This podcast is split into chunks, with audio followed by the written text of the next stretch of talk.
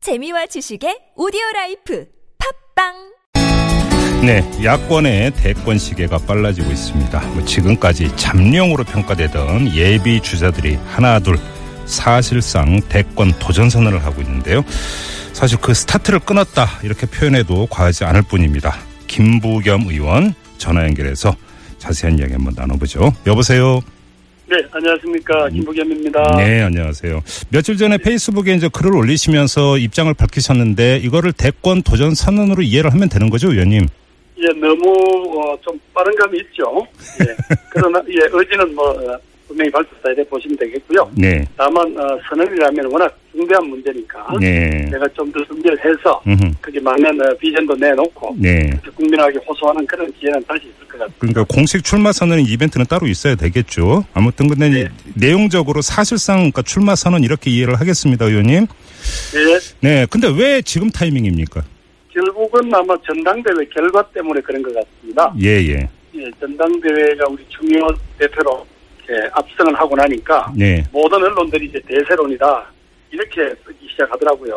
예, 예, 그런데 대세론은 당을 위해서 좋지 않다. 음. 특히 우리 야당은 다양성과 율동성이 생명인데 네, 이렇게 뻔한 성부인 것처럼 이제 낙인을 찍어버리면 안 좋다. 예, 예, 아, 예, 그래서 그건 아니다라고 우선 제동을 건 거고요. 네, 네, 또 자칫하면 이렇게 돼버리면 흔히 언론이 쓰는 대로 음흠. 예, 그 제3지대라는 이야기가 또 나오게 됩니다. 예, 아, 그러면 또 야권의 분열로 연결될 수 있으니까 음흠. 그건 아니다라고 그렇게 제가 말씀을 드린 거죠. 예, 그 페이스북에 올린 글 내용에도 바로 그 점이 이제 그 자세하게 이제 그 언급이 됐는데 예를 들어서 대선 경선 결과까지 이미 정해진 듯이 말하는 것은 지나친 예단이다. 이 당이 그렇게 정해진 길로 쉽게 가는 당이 아니다. 이런 표현을 쓰셨어요. 그러니까 아, 이른바 문재인 대세로는 언제든지 꺼질 수 있고 반전은 얼마든지 가능하다. 이렇게 지금 확신을 하시는 거죠. 예, 그리고 위험합니다. 그 대세론이라는 게. 예, 예. 과거 6대 선거 때 보면 대세론에 안주를 하면 예. 항상 그 결과가 안 좋았거든요. 예, 예. 그것은 결국 국민들이 바라는 변화 열망을 대세론에 안주를 하면 못 담아낸다는 이야기 아니겠습니까? 예, 예. 예, 그런 말씀을 드린 겁니다. 음.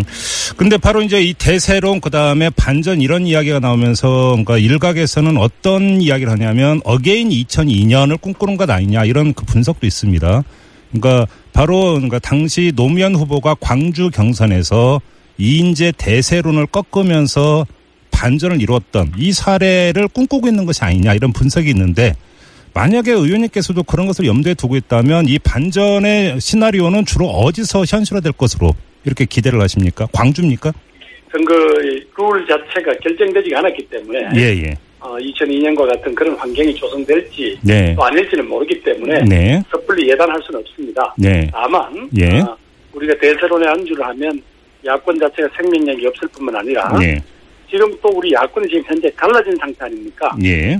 지금 야권의 전통적인 강렬한 지지층인 지금 호남 쪽이 지금 조금 저희들하고 좀 떨어져서 따, 따로 정치 세력이 하나 더 있단 말이죠. 예, 예. 그런 쪽에서 대세론에 안주를 하면 안 된다. 음. 그리고 이제 그 반전의 계기가 어떻게 주어질지는 예. 아, 아, 이제 국민들의 변화에 대한 열망, 음. 또 야권 전체의 어, 미래에 대한 어떤 그런 비전, 예. 이런거하고 연결이 되겠죠. 네. 섣불리 지금 말씀드릴 수는 어렵습니다. 그런데 왜 이런 그 질문을 드리냐면 보충해서 하나만 더 질문을 드리겠는데요. 일각의 분석은 4.13 총선 과정과 결계를, 결과를 놓고 보면 문재인 대세론을 뒤집고자 하는 사람들 입장에서는 광주와 호남의 여론을 선점할 경우에 그게 가장 좋은 타이밍이고 기회 아니냐. 이런 분석을 내놓고 있거든요. 그 광주와 호남의 유권자들이란 분이 얼마나 오랫동안 우리 사회에 네. 그 여러 가지 어, 일종의 서름이랄까 그것 속에서도 예, 예. 이 땅의 민주화라는 가치, 또 평화라는 가치를 지켜온 분들이잖아요. 예, 예. 그분들에게는 뭔가 어, 세상에 그릇된 것 혹은 이제 어, 뭔가 어그러진 것을 예. 제대로 바로잡겠다는 어떤 강렬한 열망이 있고 예. 거기에 따른 전략적 그림이 있는데 네. 거기에 걸맞는 어떤 후보라든가 음. 또 그런 비전을 내놓는 사람이 누군가를 예. 아마 지금 지켜보고 있는 것 같습니다. 알겠습니다. 따라서 뭐 네. 쉽사리 에, 누가 무엇을 음. 어, 선취했다, 선점했다 이런 말씀드리기는 어, 어렵고요. 음. 다만 이제 그 과정에서 그분들이 기대 수준만큼 후보자들이 네. 그런 그림을 만들어낼 수 있느냐 음. 그게 관건인 것 같습니다. 알겠습니다. 지금 의원님께서 이 타이밍에 사실상의 대- 대권 도전 선언을 했던 이유 가운데 하나로 친박 친문을 제외한 중간 세력들이 제3지대로 모이는 것 아니냐. 8.27 전대 이후에 이런 말이 돌고 있는데 그러니까 의원님께서는 제3지대로는 관심 없다고 딱 잘라 말했습니다. 그런데 사실 제3지대로는 가장 먼저 이야기한 사람은 김종인 전 비대위 대표거든요.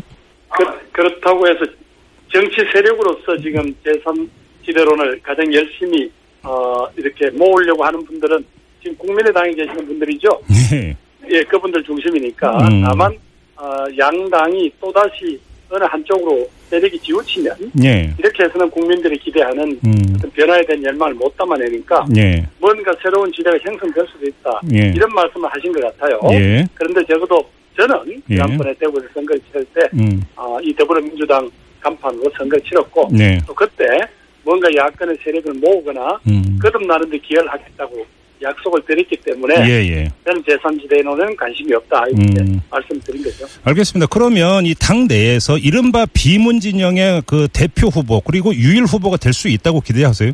아, 그래요. 어떻게 제가 함부로 단정을 짓겠습니까? 네. 그게 걸맞는 정도의 음. 아, 내용, 내용을 갖춰야 되겠죠. 예. 근데 아무튼 이런 그러면 실질적인 대권 도전 선언을 하기 전 단계에서 어, 주변의 동료 의원이나 이런 분들하고 상의 뭐 이런 것들을 하셨습니까 혹시?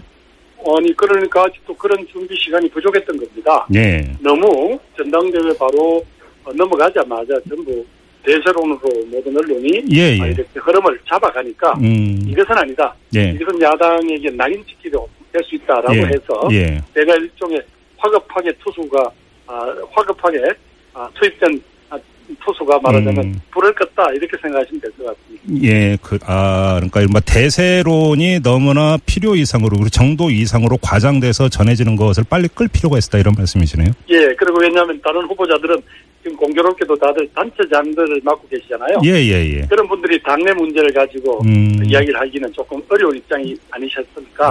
아, 예, 그래서 이제 예. 예, 예, 그래서 제가 먼저 말씀드린 거죠. 알겠습니다. 지금 이제 이후 이제 그 당내 경선 구도를 가는 데 있어서 첫 번째 관문이 경선 룰이 될 것이다라고 일반적으로 예측을 하고 있는데 네, 이와 관련해서 추미애 대표는 이 대표 경선 과정에서 이미 시간표를 제시한 바가 있습니다. 당헌 당규에 따라서 12월 중순까지는 경선률이 확정이 돼야 되기 때문에 그 전 단계에서 후보 진영과 외부의 중립적인 인사들로 원탁 회의를 꾸려서 경선률을 12월 중순까지는 끝내겠다 이렇게 일정표를 이미 제시를 했는데요. 이 일정표 그대로 갈 수 있고 또 가야 된다고 보세요. 지금 그 문제는 아마 여기에 출마를 준비하고 있는 여러 후보자들 간에 일정 부분 합의가 있어야 될 것 아닙니까? 예, 예. 아마 당 대표께서도 그런 조건은 고려하시겠죠. 음. 다만 현재 예. 아, 우리 당은 당규에는 아, 그렇게 규정되어 있다라는 말씀을 하신 걸로 이해하고 있습니다. 예. 그럼 의원님 같은 경우는 그 당헌 당규대로 가야 된다고 보세요. 어, 제가 함부로 이 문제는 워낙 중대한 문제입니다. 예. 아, 후보를 희망하는 사람들 간에 네. 어느 정도 합의된 룰이 나올 때까지는 예, 아, 섣불리 이야기를 하기는 어려운 문제입니다. 그래요. 그 이 경선룰과 관련해서 이른바 권리당원의 과다 대표 문제가 제기되는 경우도 있습니다. 이 점은요.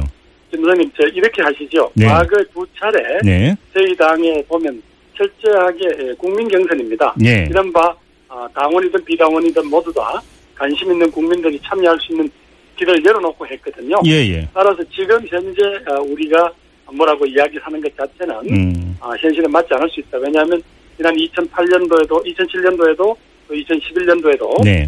바로 그렇게 국민 경선을 치렀다는 사실만 아, 말씀드리고 싶고요. 네, 네, 네. 나머지 또 다른 당규에 분명히 음. 보면 네. 소량의 여지를 남겨두었기 아, 때문에 네. 예, 예. 특별히 말씀드리기 어렵네요. 알겠습니다. 그 워낙 예민한 문제니까요. 이 정도로 가름을 하고요. 이 점을 여쭤보겠습니다. 그러니까 그 대선 주자로서 김부겸만이 갖는 고유한 컨텐츠 차별성은 어디에 있다고 자평을 하세요?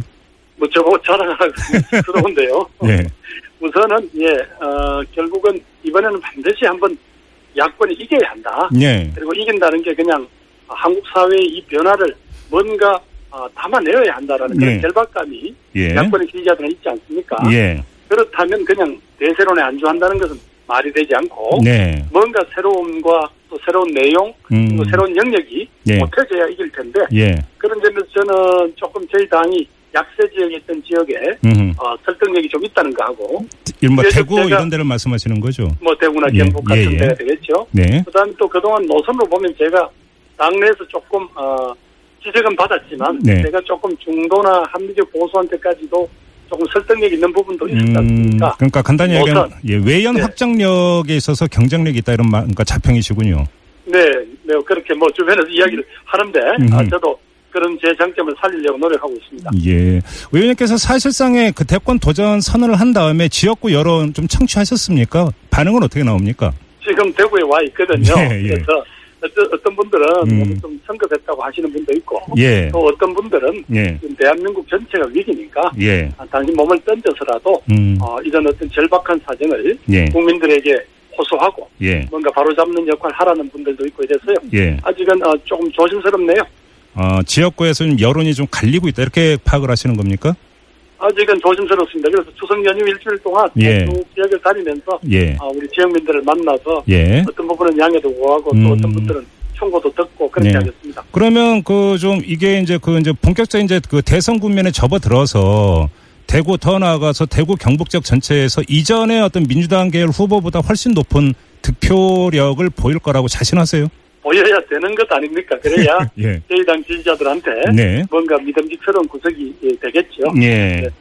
그래요. 지금 그러면 그 이 지역 문제 말고 조금 전에 이제 중도 합리 노선은 이제 그 강조를 하셨는데 사실은 그게 이제 추상적인 단어로는 얼마든지 이해가 되지만 그럼 현실 이 갈등의 정치 영역에서 그럼 중도의 길이라고 하는 것은 무엇인가라고 물어보면 사실 그러니까 선뜻 다가오지 않는 그림인 수도 있는데요. 스스로 그러니까 설정하고 계시는 중도 합리의 길이라고 하는 것은 어떤 건지 좀 구체적인 설명 좀 부탁드릴게요. 예를 들면 어, 예를 들면 노사 문제가 아, 일어났다고 네, 치니까 네, 그동안 저희 당은 몇 가지 이제 어, 노동적인 입장에서 문제를 딱 저희들이 지킨 원칙이 있습니다. 예, 그러다 보니까 문제는 이제 성장에 관한 특히 한국 경제가 이렇게 저성장 구조 고착화 되면서 음흠. 성장에 관한 질문을 끊임없이 받고 있지 않습니까? 예, 예, 예. 이랬을 때 조금 우리 시청으로부터는 아, 욕을 먹더라도 네, 필요한 사회적 대타협이 필요한 부분은 예, 반드시 제, 제시를 하겠다. 예. 또 지금까지 가끔 몇 가지 어려운 난제에 대해서 음, 제가 그런 어떤 중도적인 입장을 가지고 예, 어, 성공한 많은 설득을 해낸 예가 있습니다. 예, 예, 또 예를 들면 지금 사드 문제만 해도요. 예, 물론 아, 사드 배치 자체를 결사 반대한다라는 분들의 주장도 있고 네, 또 북한 핵으로부터 국민을 지켜내려면 음, 사드는 반드시 배치해야 된다는 그런 양 극단론이 있지 않습니까? 예, 예, 이 과정에서 저희들은 왜 문제를 그렇게 극단적으로 보느냐? 음, 사드 배치라는 것 자체를 중국, 북한, 미국을 예, 설득할 수 있는 전략적 카드로 쓰자. 예, 예를 들면 그런 이야기를 지금까지 하면서 예, 그러면서 북한 사회를 또 북한 정권으로 하여금 국제사회에서 나올 수 있는 말하자면 퇴로를 열어주자. 예, 이런 이야기를 해왔거든요. 예, 예, 그래서 당장 제 지지층들한테는 조금 어, 어찌 보면 시원하진 않겠지만 예. 아, 사회적 갈등을 풀어가는 데는 그런 자세가 열린 자세가 필요하지 않을까 음, 뭐 그런 이야기라고 지금 말씀하신 바로 그 점인데요. 본선에 가서의 어떤 중도 외연 확장력이 그러니까 중요할 수 있겠지만 그 전당에서 경선을 거쳐야 되는 것 아니겠습니까? 그러면 핵심 지지층의 지지가 상당히 중요한데 오히려 반발을 더 크게 키울 수 있다. 이런 약점도 갖고 있는 것 아닙니까? 그렇죠 뭐 그런 어, 떤 정치인이 자기 입장이나 노선을 정하면 네. 항상 어, 양쪽을 다 만족시킬 수는 없고요 예. 다만 이제 지금 현재 내년에 네. 야권의 집권을 바라는 분들이 음흠. 어떤 정도로 이 판을 볼 거냐 네. 그랬을 때 어, 김부겸이 가지고 있는 이 장점을 예. 그분들이 어떻게 아, 말하자면 받아주실 거냐 음. 이런 문제가 여전히 남아 있습니다. 예. 뭐 그렇다고 해서 갑자기 사람이 뭐 표변할 수는 없지 않습니까? 네. 분명한 것은 조금 더 어, 제가 무디었던 부분들을 단단히 벼려서 음흠. 우리 야권 지지자들한테 분명한 어떤 그런 강점도 보여야 한다는 예. 그런 절박감은 저도 가지고 있습니다. 알겠습니다. 마지막으로 이 질문을 안 드릴 수가 없는데요. 중도 합리 노선은 이제 강조해서 말씀을 하셨는데 국민의당의 안철수 의원 같은 경우도 거의 비슷한 이야기를 하고 있습니다. 그런데 의원님은 또 당 안에서 승부를 보겠다고 말씀하셨거든요. 그러면 이 단계별로 예를 들어서 더불어민주당에서 경선에 승리한 다음에 국민의당과의 연합 이 정도는 모색할 수도 있다 이런 입장이신가요?